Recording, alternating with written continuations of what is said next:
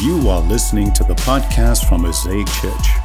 Stay tuned after it for more info about how to get and stay connected with our church family. Now, let's dive into this week's message.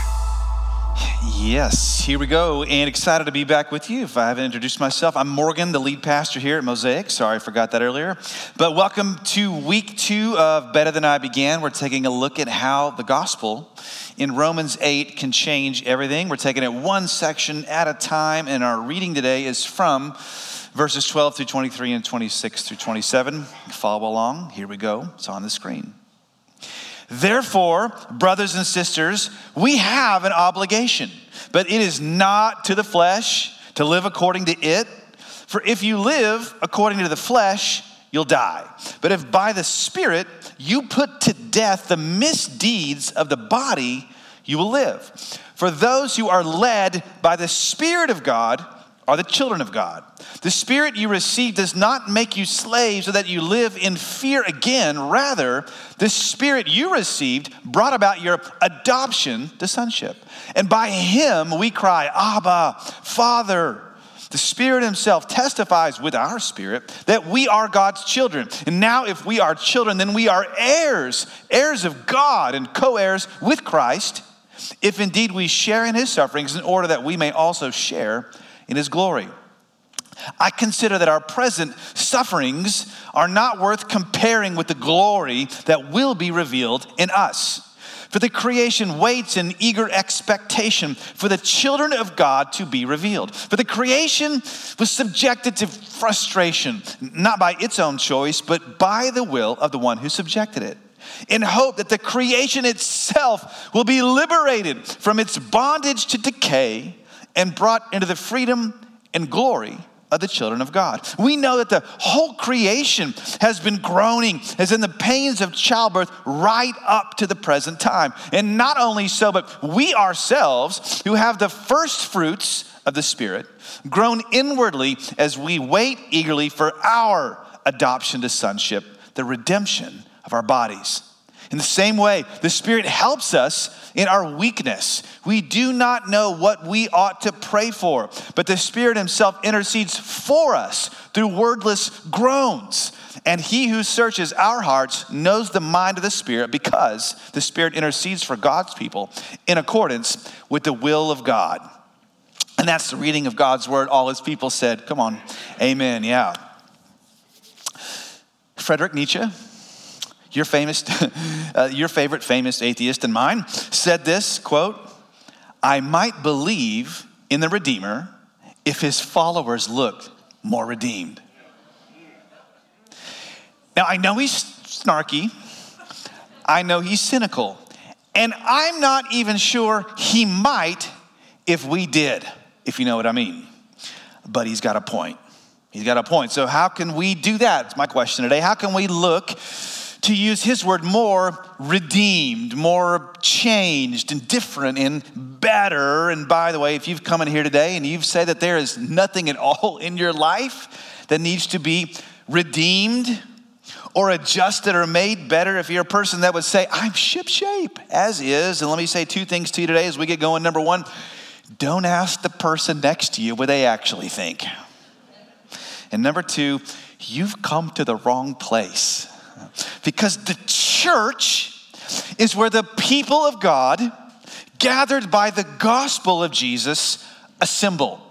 Catch that? The church is where the people of God, gathered by the gospel of Jesus, assemble. And the gospel tells us that we are actually desperately in need of change, in need of saving. That's why God sent Jesus to us because we could not get to him. So, church is not the place to go if you think, I'm fine as is. But I discovered this week there is actually a place you could go if you think that you're fine as is. You could go to New Jersey. New Jersey. Yes, New Jersey, where you will meet the real housewives of New Jersey. One of whom, Margaret Josephs, known as the realest housewife. this week was asked about any advice she would give to others to help them live their best lives. And she was interviewed. I watched it actually, don't ask why. And she said this that's what she said quote is my advice don't ever change. Don't change a thing about you. You are fine just how you are. Now, I know that shows an easy target, okay, but that's a cultural message we hear a lot, isn't it?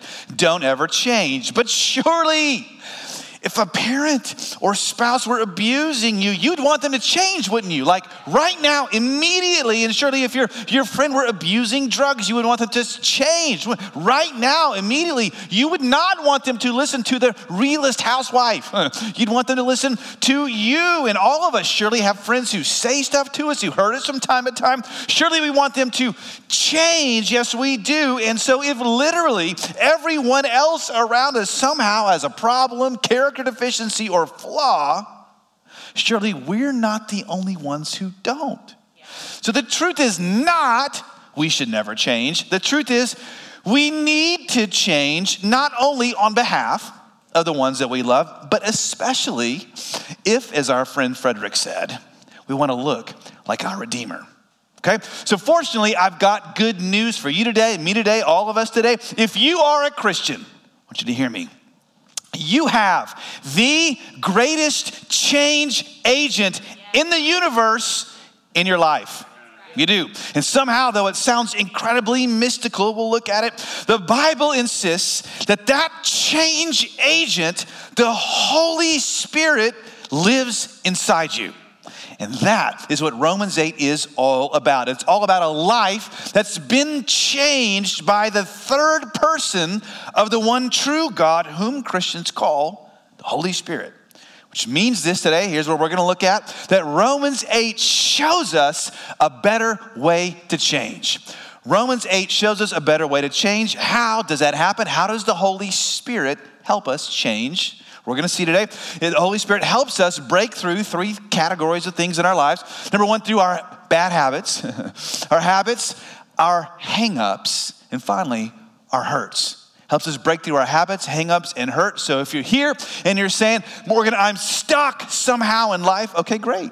Romans 8 is for you. Or if you're here and you're just asking for a friend, that's cool too.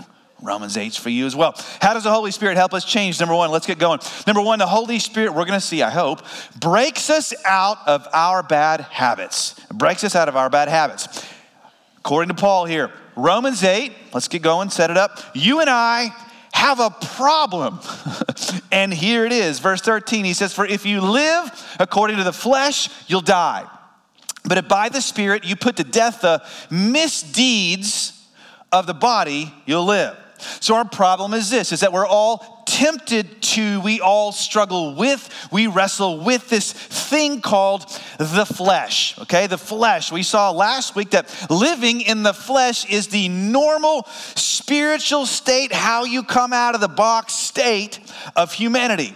Your flesh is not your physical skin and bones. Paul contrasts your flesh with your body, even in this one verse. But your flesh is your spiritual infrastructure, your spiritual bones. And we saw last week that Paul says what's inside those old bones and old boards in your house is rotting. And he goes so far back in verse 7 to put it like this He says, Your flesh isn't just at war with God, it's worse. Your flesh is war itself.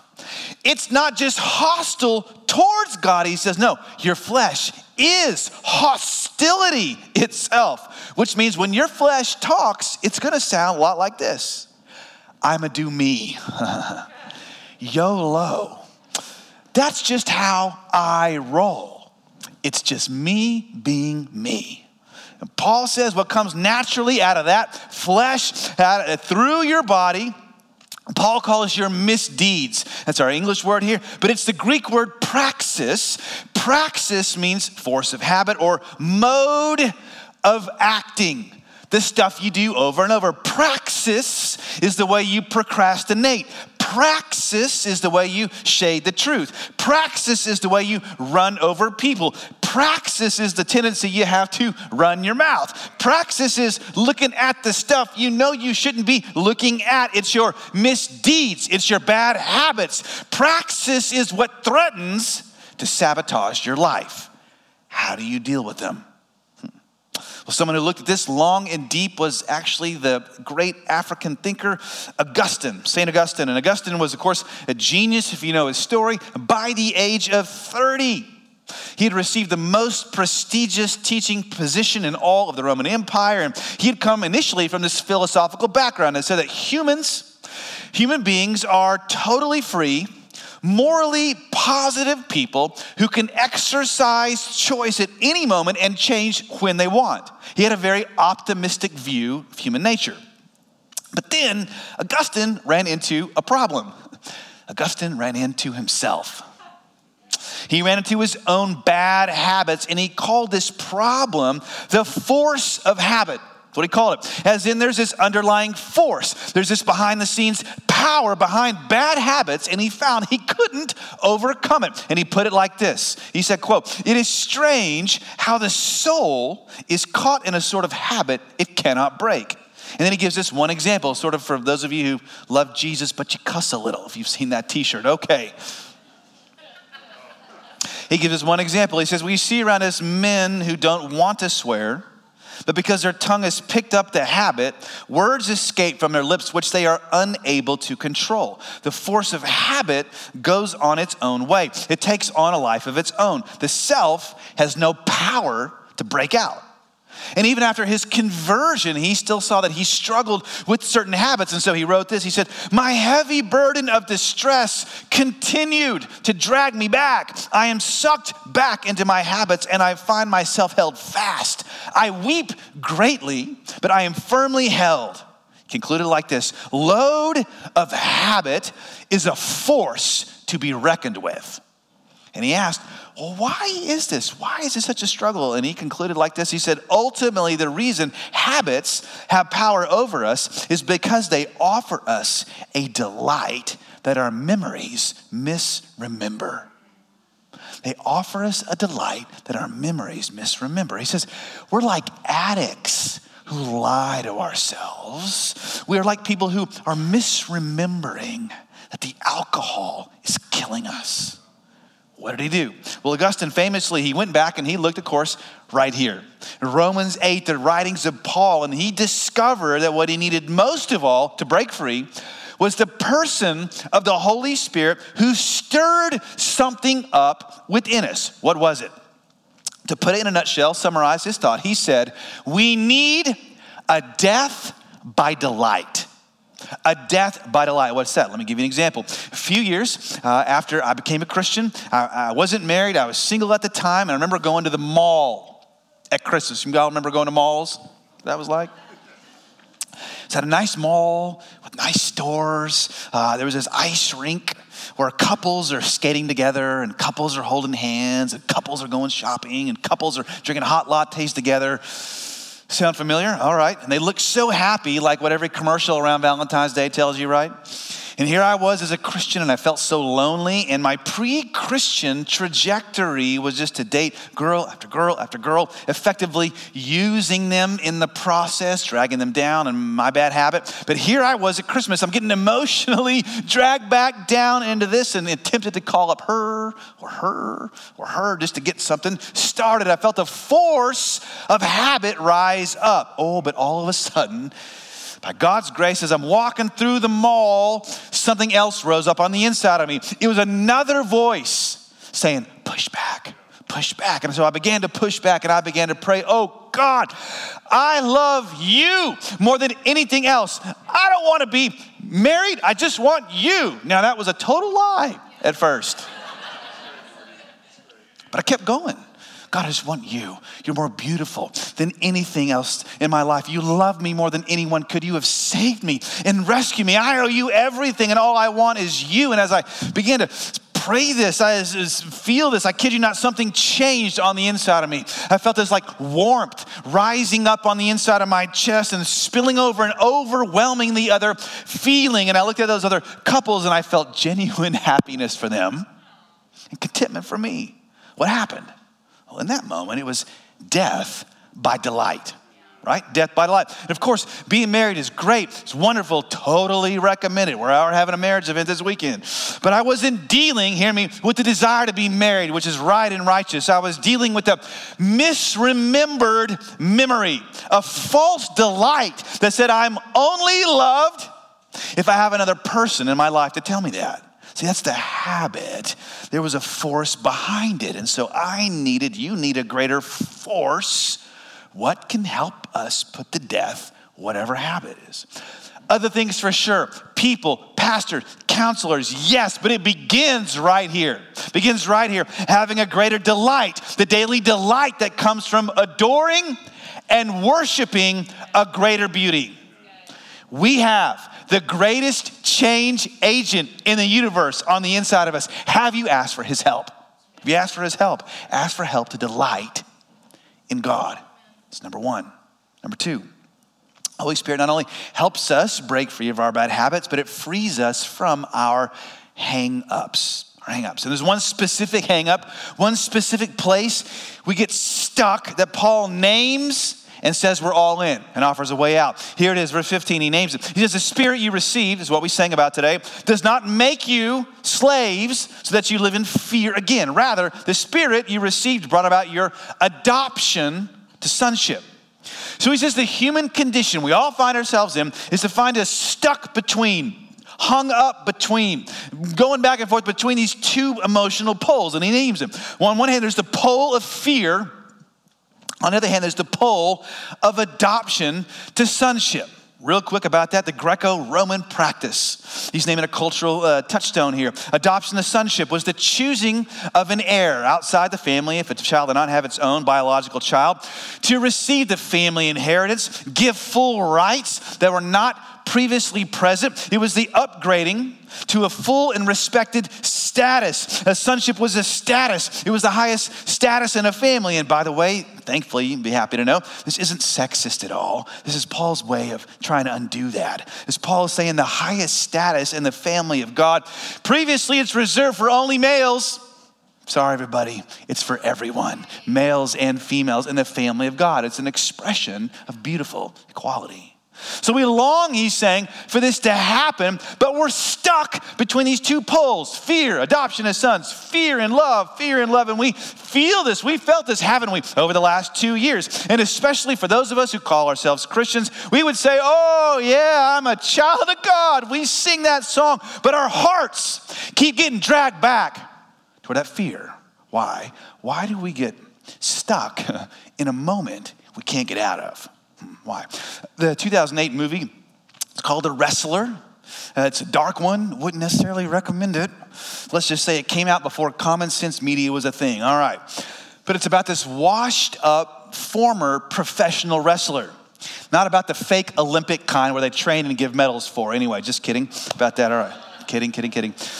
Uh, anyway, the character's name is Randy the Ram Robinson. And in the story, he's a famous wrestler back in the 1980s, but he's coming to grips in present day of uh, aging, being washed up, and he drives around in his Dodge Ram van. Get it? He's got a little action figure of himself on the dash.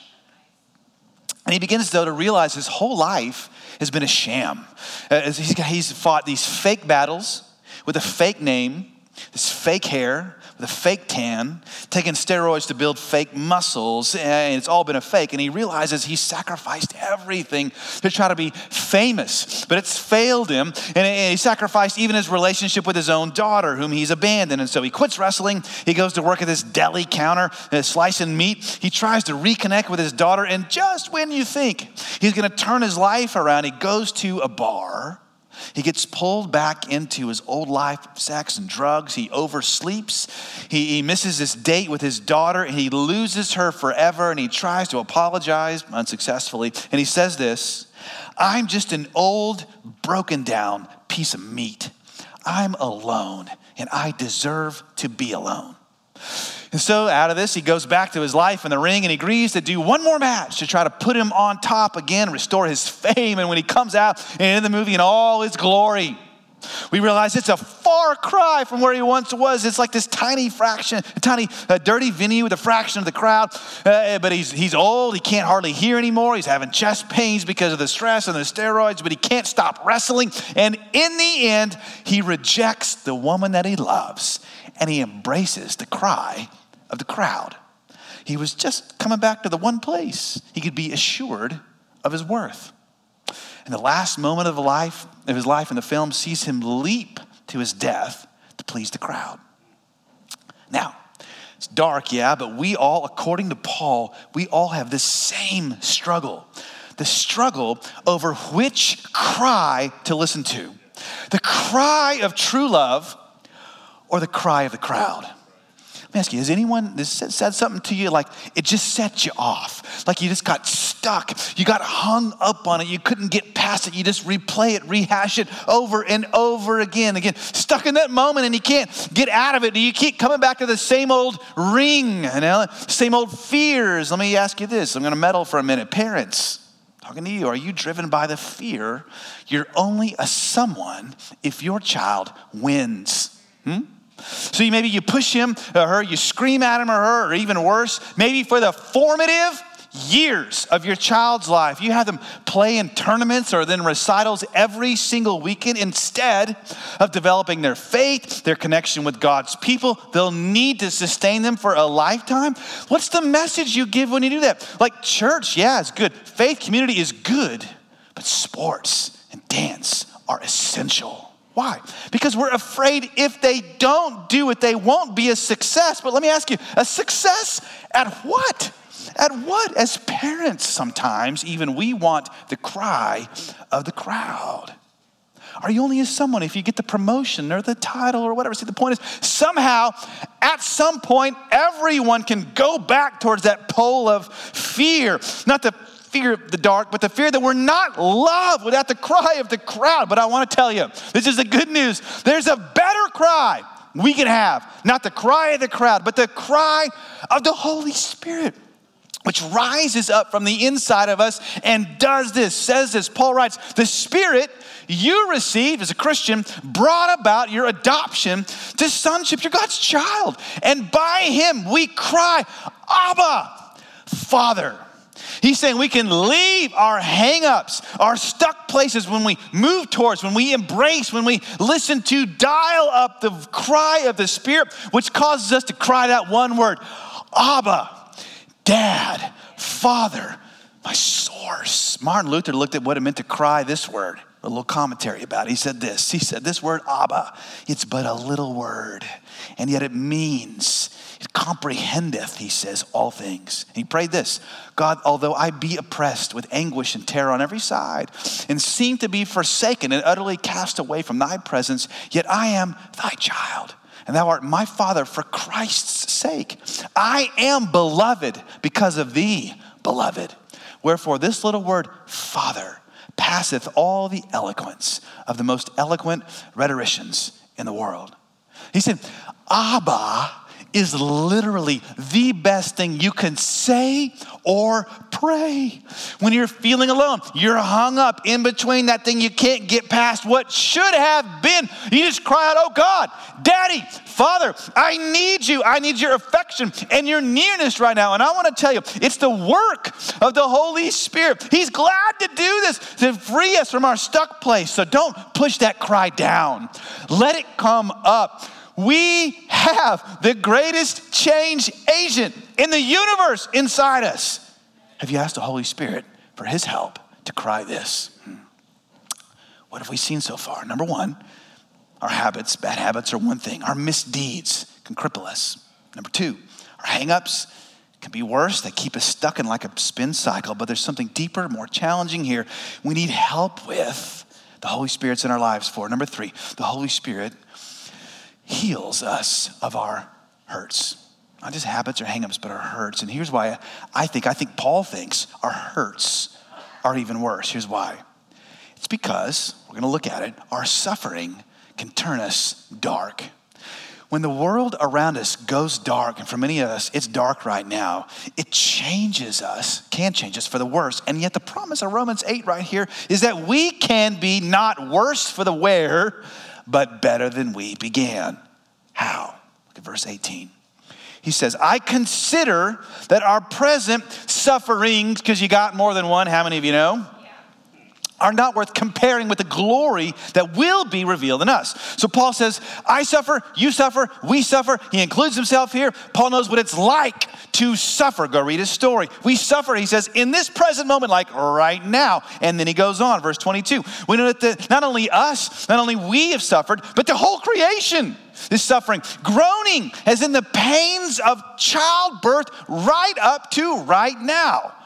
What's he getting at with all this stuff about pain, childbirth, groans, kids? Well, all right, when Carrie and I were pregnant with our first child, and by the way, I mean she, no, no, I was pregnant. I wasn't pregnant at all. I did actually none of the pregnant part. You may be surprised to know this. Wasn't expecting in the least. Just want to confirm that. Just want to give credit where credit's due. But when her water broke and we went to the hospital for our first delivery, and by that I mean her first delivery, yes. Super challenging. She was in labor for hours, hours and hours and hours, hours, hours of pushing. And at some point, it required some additional intervention to get our, our child out, our son out. He almost died, had to be revived. It was crazy, but by, by God's grace and an amazing medical team, it all turned out okay. But for hours, mom labored. For hours, mom was in pain. And Paul says, that's us. We're in pain because we wait for the rebirth of the universe. That's what we're hoping for. Something the prophets saw, foresaw in the Hebrew scriptures, right? Uh, in the New Testament's called it the new heavens and the new earth, where the earth doesn't just like burn up and the sun doesn't burn out. That's not the Christian vision of the future. No, we're looking forward to the day when everything is renewed and transformed by the power of the resurrection and the person of Jesus. So Paul says, we look forward to that but we suffer now. It's like we're all, in a way, in labor. What can help heal the pain? Paul says this, it's remarkable. Only the Christian faith makes this claim. Paul says, what can heal us is the groan itself. Is the groan itself. And not just our groan, the groan of the Holy Spirit. Verse 26 In the same way, the Spirit helps us in our weakness. It's singular. We do not know what we ought to pray for, but the Spirit Himself intercedes for us through wordless groans. People ask, Is this scripture about praying in tongues? Could be, might be. Think there are better ones for that. Is this about our prayer life over here? Could be, might be. But look at the context. It's all in the context of suffering, groaning. Paul says, We've got a weakness, and here it is. We don't know what to pray for when we suffer suffer. We can't even find words when we suffer to express the pain, express the hurt, express the loss. We don't even know, many of us, how to put into words. I don't, but we feel like we've lost over the last two years. Opportunities vanished, things taken from our kids and culture. We are speechless in the face of our suffering. But Paul says at that moment, oh, the Holy Spirit, like a mom in labor, expresses a groan through us, something so guttural and basic and primal and in touch with human pain that the groan itself can heal us. The groan itself can give birth to something new in your life. Why? Why would he make this claim? That the groan of the Spirit gives birth to new life. Well, of course, on one hand, the idea of groaning, it's all throughout the Christian scriptures, it's inherent. The people of Israel groaned in slavery in Egypt, right? Job groaned in his personal suffering. The prophets groaned as they watched God's people struggle in spiritual slavery. Oh, but more than anything else, Paul can make this claim because of the groan of God. The groan of God. Because Jesus Christ on the cross, in his moment of suffering, did not cry out, Abba, Daddy. No, he cried out, as he did his whole, unlike his whole life, he cried out, my God, God, where did you go? Why have you forsaken me? He felt distanced from his Abba, and Jesus died in that distance. See, on the cross, God groaned and gave up his life.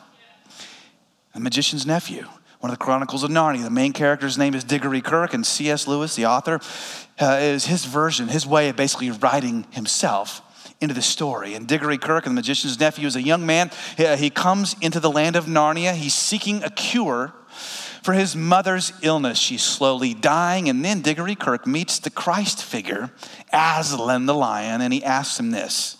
He said, But please, please, won't you? Can't you give me something that will cure mother? But up until then, he'd been looking at the lion's great front feet and the huge claws that were on them. But now, in his despair, he looked up at its face. What he saw surprised him as much as anything in his whole life. For the tawny face was bent down near his own, and wonder of wonders, great shining tears stood in the lion's eyes.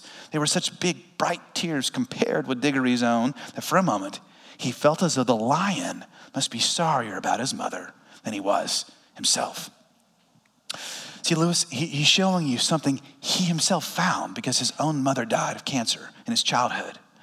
See, through the character of Digory Kirke, he's showing you he found a way for his hurt to be healed. It was by looking at the groanings of God, the suffering of a Savior, like the tears of heaven, because unlike every other faith, no, the God of the Bible, the Christian faith says that God doesn't just receive our groans hears our groans on the cross it said that God Himself made the ultimate groan. He knows what it's like, therefore, to suffer in this present moment, though He did nothing to deserve it, that He took upon Himself the penalty for all the suffering we truly deserve. Oh, but because of that, and now because of the Holy Spirit, the third person of God has felt that, was in touch with the gap and the distance created by the pain within the Trinity. Now He lives in our hearts as children of God, and when we groan, and allow Him to express Himself through us, there can be a redemptive element and aspect to it. Your groaning can give birth to new life because Jesus' groan gave birth to you and me, a new life, and the Holy Spirit. And this is a supernatural claim for sure. Praise up from the inside of you. You allow Him, open your heart, and transforms the despair in your groan to a mother's cry joy.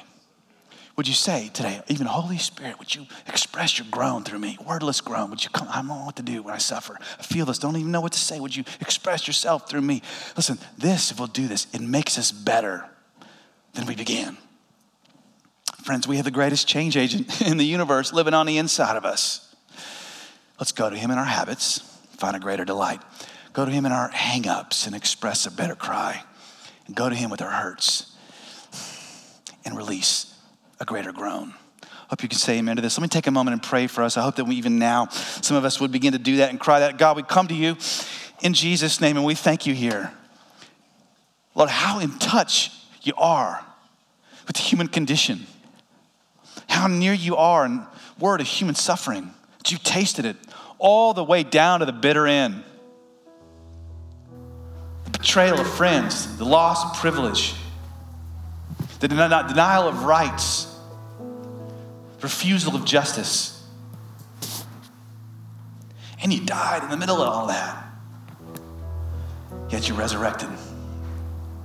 And we believe your suffering and your resurrection, put them together. Lord, when we release these, Lord, it's transformative.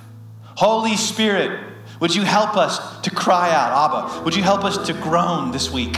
Express that longing for a better world, longing for a better world, longing for new life and a better hope and a better future. Or not just to stuff it down, not just to vent it on others or on social media, but to express it to you. Yes. To groan in a way can bring forth a cry of joy. Pray these things today for us in Jesus' name. Amen. Amen.